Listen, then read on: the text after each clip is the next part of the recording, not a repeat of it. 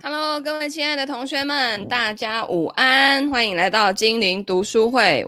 那昨天呢、啊，哎，呃，前天呢、我 PO 了那个测试之后，很多人就进去测嘛。然后呢，就它里面我看金钱类型有分为几种哦，就四种。然后那四种是哪四种呢？分别是，等我一下，哎，看一下啊，对，这边。那四种分别有工作者、创造者、洞察者跟关联者。那我今天来读一下工，就是这几种这几种的那个差别好了。好，那当然了，它这第一篇关于金钱的部分，我们还有很多还没读。但是我觉得，因为大家都做了测试，一定会想要知道自己那一型是什么样的状况嘛。好。所以我们家的网络是怎样呢？哎，真的是，本来想说大家都去上班了，应该会好一点。结果，然后我如果切换成我自己的手画面的话呢，又会那个，又又会，它会突然间过热，然后就会断线。好，不管它，反正声音 OK 就 OK 了。好，如果声音卡卡的，再跟我说。OK，好，配文是工作者，那我们来看看金钱类型哈。金钱类型，它在 OK 第九篇有写解析你的金钱类型。第一个就是讲工作者，那工作者的这个财务态度就是能够挣到钱就去做。金钱的特质是务实，然后金钱的口号就是努力工作，让你无往不利，缓慢且稳定的进行，让你赢得最终的胜利。线体系就是我有价值，因为我付出了很多努力。优点呢？勤奋、一贯、忠诚，以事实为导向，以舒缓的脚步长期深耕，以及遵守规则。缺点：死板、过于谨慎，容易因为长时间工作或者是过度工作而疲惫不堪，可能会为了完成工作而忽略自己的理想。好，你如赚钱呢？你要透过个人努力、积蓄跟房地产。好，遇到压力的时候，可能会因为过度分析而力竭瘫痪，不愿意放弃，做大量现金，然后呢，可能会一直工作到下为止。哇，好，代表性精神动物牛，看下骨嘞，那里拖，哇塞，耐力跟勤奋，这超酷。的财务状况，如果你是实用主义者，你可能归属于工作者金钱类型，在上面你是一个直截了当、实事求是、以结果为导向的人，通常会尽量不让情绪分散你的注意力，你会身体力行，你更关注把自己的想法落实到现实世界中应用，而非抽象的概念。你喜欢按部就班。进行，而不是抽象的推理。谈到财务跟投资，你是以结果为导向。金钱者，呃，不，工作者的金钱类型，想要看到实物的证明、成果、行动跟实证。你对财务方面非常勤奋，你就是龟兔赛跑故事当中的那个乌龟。好，就是呢。谈到财务跟投资，你是以结果为导向，工作者金钱类型，想要看到实物的证明、成果、行动跟实证。你对财务方面非相当的勤奋，你就是龟兔龟兔赛跑当中的那一只乌龟。但是呢，你通常会很执着，愿意努力工作，并且建立起长期的成果。所以你很适合，如果是这样子的类型的人，我觉得你们非常适合长线的价值投资。就是我们那个滚雪球的方法，哈，慢慢的这样，可是它威力很强大。那身为工作者的金钱类型，你通常对不切实际的梦想没兴趣，而是相信经由努力工作可以实现目标。工作者呢，通常有良好的职业道德，也经常会遵守规则。那是因为你相信努力工作是累积财富的方式。那你很有可能会投资房地产，因为房地产很安全，你可以接触到，并且可以深入了解。如果你能让这项投资更具保值性，你会更喜欢它。那你会被安全机制所吸引，即使你很呃，你能很安心的购买投资型的房地产。如果能进一步降低风险，你就会采取行动，例如申请澳洲防御型住房计划。你愿意接受一个比较低的回报率来换取附加的安全保证回报，同时租户也不会恶搞你的房地产。或者你可能会倾向在居住的地区购买投资型房地产，因为你了解这个地区，因此对你来说比较安全。你会很注意去确定你的利率，并且呢，呃，会想要尽快的还清房贷。努力工作者，当涉及到消费的时候，工作者们可能会陷入有时候狂花钱，有时候又极度节俭的模式。他们通常很节俭，但是有时候可能会无意识的超支，因为他们太忙了，没有意识到花费的成本。这可能包括因为时间不够而在食物上花费过多。或者忘了取消用不上的服务，或者你根本没有注意到自己还在为他们付费。你的衣柜里面呢，可能有十二件白色的 T 恤，或者柜子里面有六罐咖啡或。八包卫生纸，因为你会在不知道自己并不需要这些东西的情况下就购买。因为工作者通常不会有意识的花钱，而当他们花钱的时候，通常是会突然间过度花钱。可是呢，他们又很快就会回到平常的消费习惯。你是现实主义者，能接受自己不可能拥有一切，愿意妥协来取得想要的结果，即使这种妥协意味着无法得到想要的一切，例如。你可能会在大学附近买一处成本比较低的房地产，它可能会给你带来啊比较低的资本增长率，可是呢，却能带来比较高的现金流的收入哈。或者呢，你工作的时间可能越来越长，尽管明白这可能会损害你跟新交往对象的关系，工作者的自我价值建立在他们的成就或所做的事情上面，就是工作比财务来的重要，这点有一点矛盾哈。你不会为新年计划或愿景版而烦恼，你不，你不一定要以奖励为基础，但是通常你会只有，呃，你会有只要努力工作就可以实现。的简单目标，那工作者的弱点就是他们对工作所采取的专一态度。虽然这种专注可能意味着他们是成功且忠诚的工作者，但也可能意味着他们容易精疲力竭。他们天生相信成功是一种线性关系，就是付出的努力越多，回报就会越大。而对没有表现出同样奉献精神跟自律的人，会感到失望。好，那当工作者感到不确定或者正在经历某些变化的时候，他们不会去做一些不同的事情，而是会更努力工作，然后最后会陷入一种潮旧，就是做一些不带不再对自己 不再对自己财务有帮助的事情。他们也可能会错过机会，但没有意识到这一点，因为对他们来说，只要能透过努力赚钱，那就足够了。当然，在工资下降跟低通膨的时期，这可能是面对财务难关时的解方。那工作者呢，也往往会简单的做更多他们所知道的事情，因为这样更容易。例如，他们可能会在同一个地点购买多处的房地产。倘若他们的投资或该区域的房价下跌，他们就会面临风险，或者他们可能只考虑按小时收费，而不是采用根据价值的定价或线上销售服务，因为这是他们所知道且安心的。他们有过于谨慎的倾向。如果你在做生意，你可能是一个生意人，而不是企业家。你你可能会发现，你已经为自己取得一份工作，并且愿意投入长时间努力工作来完成。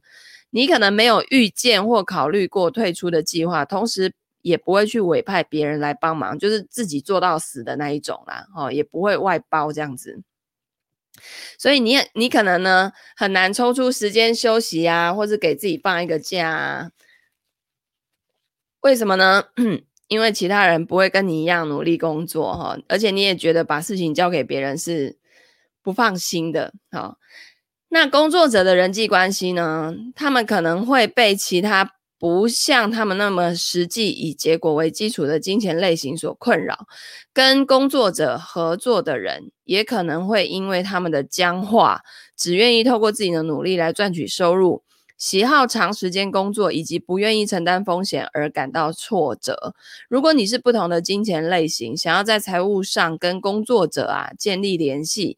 你需要准备一个深思熟虑的计划，而不是一个简单的想法。准备好让工作者仔细思考，找到你可以帮助他们建立起财务的方法，而不是在财务方面进行大变动啊。如果你跟一名工作者合作做生意的话呢，你会欣赏他们的职业道德，跟愿意投入工作并且完成任务。然而，你可能会感到挫折，因为他们可能看起来很忙，而他们所忙的事情，在你看来却是错误的。换句话说，他们很忙，可是效率不高。那怎么样才能从他们身上取得最好的效果呢？你可以跟他们一起花一点时间，把他们的精力跟注意力集中在你们双方都认同的适合你们的财务方向上，然后让他们自己去做。如果你需要调整他们的方向，你记得，你得记得回来查看一下状况。好，那这边就讲到几个工作者的代表人物。嗯，如果你是工作者的金钱类型，你会相信努力工作并且脚踏实地，通常对一大堆废话不感兴趣。那像脸书的营营运长雪柔桑德伯格、希拉蕊克克林顿跟梅丽莎梅尔，就是著名的工作者例子。好。定期休假，避免过劳。哈，梅丽莎·梅尔在任职雅虎的时候，曾经说自己每周工作一百三十个小时，一百三十个小时除以八，所以他一天，这这这样是这样这样一天是几个小时？一天如果十个小时，一周也才七十，那他一百三六十，他一天工作十五个小时。那不就是醒着的时候都在工作吗？哈，有趣的是，《卫报》报道称，虽然 Melissa 晚上只需要四到六个小时的睡眠，但她认识到自己的工作者心态，所以每四个月就会安排一个礼拜的假期。这是一个工作者充分运用自身优势，同时透过定期放假来避免过劳的例子。好，靠劳力靠劳力赚钱啊，容易变成工资的奴隶。我能举的关于工作者最详细的例子，就是她的老公，就是这个作者的老公，叫做 Tony，他是理疗师。那二十多年来，一直是一家繁忙的理疗诊所的合伙人。在此期间呢，他还跟很多不同的运动团队一起工作，包括全球橄榄球联盟、板球、网球、什么划桨队。那我遇到 Tony 的时候，其实运动。这个领域非常的专业哦，一个优秀的运动员，他后面都会有一个团队，包括身体、身体上的理疗、心理上的理疗等等哈、好，我遇到 Tony 的时候，他基本上有两份全职工作，他每周在理疗诊所工作超过四十五个小时，同时担任一个专业。NRL 俱乐部的全职物理治疗师超过四十个小时，包括和这支球队一起四处征战所有比赛。他跟 Melissa 梅尔一样是典型的工作者，相信透过自己的努力，而且要大量的努力来赚取收入。Tony 跟像他这种工作者金钱类型的人所面临的危险，就是他们可能成为工资的奴隶哦。嗯。然后呢，即使他们是经营自己的事业，我所说的工资奴隶是指他们被困在工作中，或者是被工作所束缚，因为没有其他投资或是收入的来源。那这是因为他们优先考虑自己的工资或赚钱的能力，却因为缺乏信心或时间，因而不一定会去做投资。所以，虽然他们可能凭借努力工作获得了不错的收入，可是这并不等于他们就创造大量资产。哈。嗯，他们赚的是什么？大陆叫青春饭呐、啊，就是靠那个还年轻有体力的时候，然后在那边冲。可是你会发现，那个年纪大之后就越来差越多。那事实上，许多工作者的资产跟其他类型的工作者相同或更少。尽管他们觉得自己工作的更努力，这可能会让工作者感到沮丧跟气馁。我跟 Tony 在二零零六年开始交往的时候，他的银行储蓄账户里面有一大笔钱。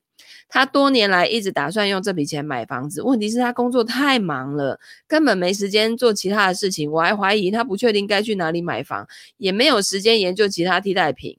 由于缺乏时间跟信心，他停止了寻找，转而全心投入工作，因为这可以产生不错的收入。其实他也不必急着购买资产。这种赚取收入的能力对工作者来说，既是缺点，也是优呃，既是优点也是缺点。如果工作者只依赖于赚取收入而不去建构资产，这可能是一个致命的弱点哦。当然，除了银行里面的现金，Tony 确实还有一些资产。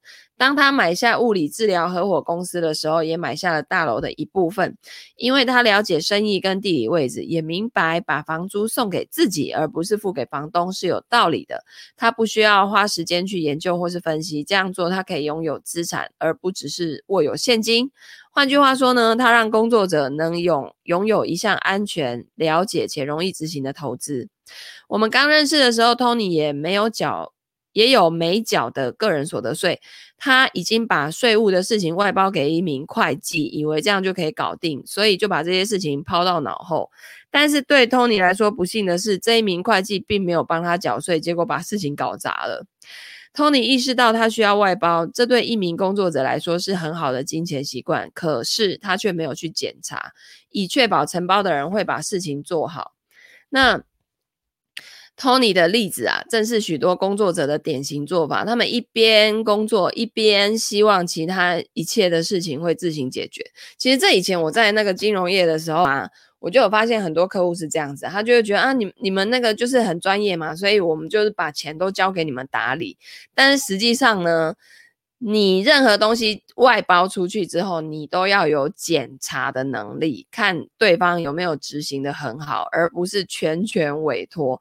那个通常到后面呢，会跟你的想象差很远，好吗？哦，就是包括把钱委托给李专，这个真的是匪夷所思，因为李专赚的钱其实没有你多。你怎么会把钱交给一个 赚钱能力不如于你的人去做呢？就是，然后在投资上，他们也没有办法有自己的什么看法，都要听公司的政策。最近在推哪一些商品，他们就要卖。哦，所以能够有自己看法的李专呢，通常后面都离职了啦。哦，也没有办法在公司待太久，因为那完全是冲突的。好，二零一八年呢，Tony 卖掉理疗诊所的合伙经营权。那当我呢跟他讨论卖掉经营权之后的不同收入来源的时候，他最终还是决定回去做一名。契约制的理疗师，这是典型的工作者金钱类型的反应。由于他对自己很诚实，他很难想象除了运用自己的努力以外，还有其他赚钱的方式。他习惯于做让自己感到自信跟舒适的事情，这些事仍然能够给他带来想要的收入。那除了他的工作能力，Tony 另外一个优点就是不太花钱。他意识到自己投入的时间跟金钱。呃，为了呃，跟为了金钱，他得要多么努力的工作。他还喜欢大量现金带来的安全感，不希望看到由于胡乱花费造成现金减少。然而，因为他很忙，不喜欢列清单，也不喜欢做计划，那他经常不经意的买很多已经拥有的东西，所以在这方面，他可能会因为无意识的忽略，然后去浪费了一些钱。好，那在现在呢，由于人们不是独居，金钱类型也会在我们的恋爱关系中相互的影响。这就是为什么理解伴侣的金钱类型跟金钱故事是非常重要，因为每一个人过去的生活背景所接收到的教育跟大人给他们的讯息，真的有的会差很远哈。那因为我想要让你们。呃，开始分享彼此的故事跟经历，理解其他人是如何在财务上相互影响。我要在这边分享 Tony 跟我的互动。在我的例子当中，我是洞察者，好，并且拥有少量的工作者金钱类型。过去呢，我一直对 Tony 除了透过长时间来工作赚钱，不愿意做。呃，其他任何事情感到沮丧跟惊讶。那为了要改变他的行为，我试着告诉他我的时薪是多少。我试着带他去听专家的讲座，让他了解有不同的策略。我还试着告诉他如何用不同的方式赚钱。那 Tony 呢，可能就是我认识最聪明的人之一。理论上，他理解不同的策略，但他说他知道自己不会去做任何事情。因为他可以透过自己的努力赚到钱，用他的话来说，他懒得做其他任何事。最终，我不得不放手，让他以自己的感觉最自在的方式去赚钱。然而呢，因为我知道他的天性倾向于个人努力，所以我不会把我们的投资决定交给他。相反的，我负责管理我们家的家庭投资，定期向他汇报最新情况。这样子他就知道我们的金钱状况，同时也会感觉自在，然后不用担心细节。那我们什么时候进行讨论，取决于投资的规模。对于一笔超过一万美元的股票交易，我可能会在事后解释我的想法。可是如果是买房地产，因为金额比较大，那我们总是会事先讨论。那 Tony 呢，就很高兴把我们的自我管理退休基金，呃，这个在澳洲叫 SMSF 啊，，Self Self Managed Super 这什么？Annuation Fund。好，投资交给我，我投资跟交易股票都不用跟他讨论，这是因为虽然他对结果很满意，但是他也不想要参与到其中哈。如果我出了什么事，我给他的建议是卖掉我们的 SMSF 资产，把基金转到一个产业基金，这是因为我知道他会忽视我的投资，这可能对他不利。如果他设立一个产业基金，然后忘记他，这对工作者来说往往是一个更好的选择。对于我做一个洞察者是如何赚钱的，Tony 的反应是偶尔会问我说：“哎，你如何赚钱呢？”或者因为我不工作，不工作，他还他还括号起来，开会吃午饭不去办公室而跟我争论。虽然他很欣赏我的工作，但我敢肯定，他并并不认为我有一份真正的工作，因为他既定的想法就是你是靠计时工资来赚钱的。在我们的关系的这个不同阶段，我对 Tony 投入的时间感到沮丧，觉得他不仅把工作放在我们的关系之上，同时也置于其他事情之上，就是工作第一就对了。我们建立起每周一次的沟通，来讨论什么时候要工作，什么时候要休息，哪一天晚上可以约会，那甚至是否需要预定一个假期。这样子呢，透过简单的讨论跟安排日程。我们可以优先考虑彼此。我们我感觉受到重视，Tony 仍然可以努力工作。那 Tony 呢？就像许多工作者金钱类型一样，不喜欢设定目标，所以我们就随意的把每周检查进度称为周日沟通，运用这样的方式建立起一项预期。在每周的开始，我们会讨论并且排定优先工作事项，而不会导致瞎忙。我们还会制定一个简单的行动清单跟优先事项，列出了我们如何才能拥有最好的一年。这样子呢，就满足了我设定目标跟制定策略的需求。但我们两个要一起努力。嗯，好，然后呢？另一个工作者金钱类型的例子是我财务教育公司金钱扶手感的联合创办人劳伦。那多年前我跟劳伦讨论过，他可以购买我的会计公司 A and T A 的股权。那是因为我想要奖励他的努力，我认为他的贡献至关重要，同时这也是一个聪明的传承计划。我记得他回答说绝对不行。虽然部分原因可能是因为会计不是他职涯长期计划的一部分，但另一个原因是他觉得当雇员比自己当老板还要舒服。哈，然而并不是所有的工作者金钱类型都是这样，就像 Tony 一样，即使是自己创业的时候，他们也经常会有一种工作到倒下为止的心态，无法授权给别人，或是在精神上休个假。他们实际上是为自己买下一份工作。其实以前我在证券业的时候也是这样，然后包括我在创业的前面几年也是这样。你们、你们所有，你、你们看到我最主要的那个网站。几个网站全部是我自己架的，然后课程自己录、自己剪接、自己上，然后客户服务自己做，所有的东西 FB 广告自己下，所有的东西都自己来，个案自己做，然后等等。后来发现这样真的会累死，好不好？哦，而且一个人的那个你能。顶天也就这些时间了，所以你的收入会变成有天花板。那我也是在这几年才开始学习怎么外包，怎么透过团队的运作，怎么去创建一个系统，然后让我自己的时间去解放出来。哈，所以以前我就常常讲一句话，在我还没有昏倒以前，我都可以，就是这样的心态啊。但是现在我觉得我还没有昏倒以前，就是。我我觉得身体真的太重要了。你身体不好的时候，像我，像我今天早上头就就有点痛，然后我就真的觉得，哇，如果那个身体很不好的人，真的什么事都不用做了，根本就没有那个心情想做哈。好，那劳伦也不愿意采用以奖励的。以奖励为基础的给酬方式，因为他觉得自己的工作已经得到了报酬，而且天性上他是非常努力的人。他虽然对股票市场非常着迷，但是对房地产的信心跟安全感却要高得多，而且非常愿意尽快偿还债务。然而，劳伦虽然是工作者金钱类型，并不意味着他只愿意做日常工作哦。他呢，还努力发展出一个小型房地产组合。他采用跟 Tony 相似的方式做到这一点。他以自己身为一名工作者的自律来约束自己的消费习惯。基本上，他在一年内削减自己的支出，甚至呢，在买了第一套房之后，还持续监督自己的花费。他同时也把。呃，自己愿意花在每栋房地产上的资金维持在安全范围，购买的平均房价比雪梨或是墨尔本的平均房价还要低得多。那劳伦多年来也一直对股票感到兴趣，可是一直没有信心去投资。当线上会计系统 Xero 上市的时候，他早已知道这家公司的历史，也了解他们会有所发展，可是他仍然不敢真的去投资。诶。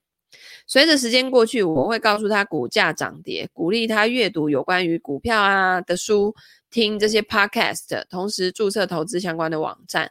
所有这些教育终于有了成果。当最近 COVID-19 疫情时的股价大幅下跌的时候，他终于鼓足勇气买了少量的股票。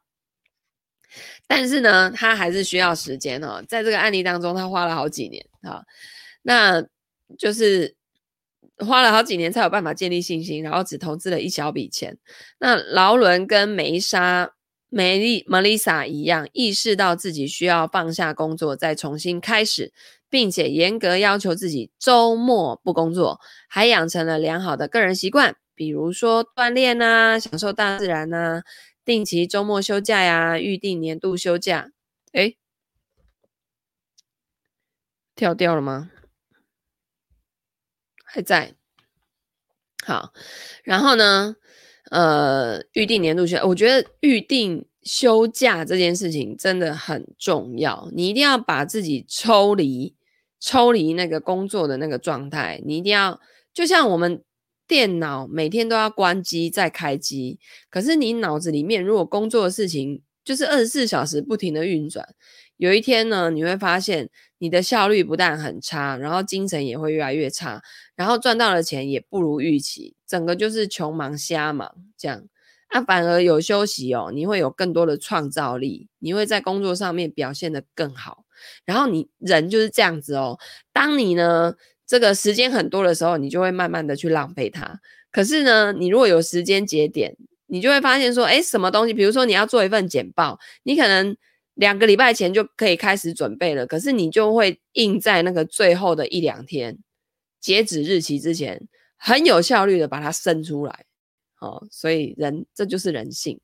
好，那他今。经呃，他经由确保自己有长期的财务目标、短期的财务跟放假目标，以及日常健康跟健身目标这些方式，成功管理了他最大的资产之一，就是他的工作能力跟他经常工作过劳的倾向。好，所以呢，如果你是工作者的人，一定要记得休息，好不好？就是呃，然后开始呢，就是学会。外包啊，或者是开始去做一些投资哈。当然，你们需要花比较长的时间去建立信心，去观察，那也都是 OK 的哈，总比永远没开始来得好。好，那最后呢，我来念一下创造者的那个特征啊。明天我再把创造者给完整的念完，哎，不是明天，下礼拜一哈。那个创造者的财务态度就是创造它，并且加以体现啊！我本人就是创造者。再来，金钱特质就是理想主义，没错。金钱口号：如果我能够梦想，我就能做到，我能展现自己的成功。信念体系：我有能力创造我想要的。优点是什么？思想开放、灵活、适应性强、果断、乐观。善于解决问题，敢冒险，没错。缺点：持否认态度，匆忙做出决定，容易受到快速致富计划的影响，可能不喜欢处理资料，没错。可能纯粹基于情绪做出决定，没错。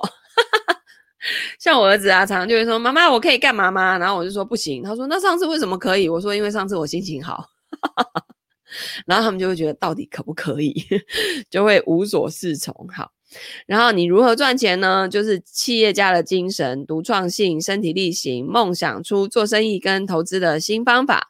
遇到压力的时候呢，可能会超支，在没有资料的。情况下迅速做出决定，并且陷入既定的思维方式，所以这是我要去避免的。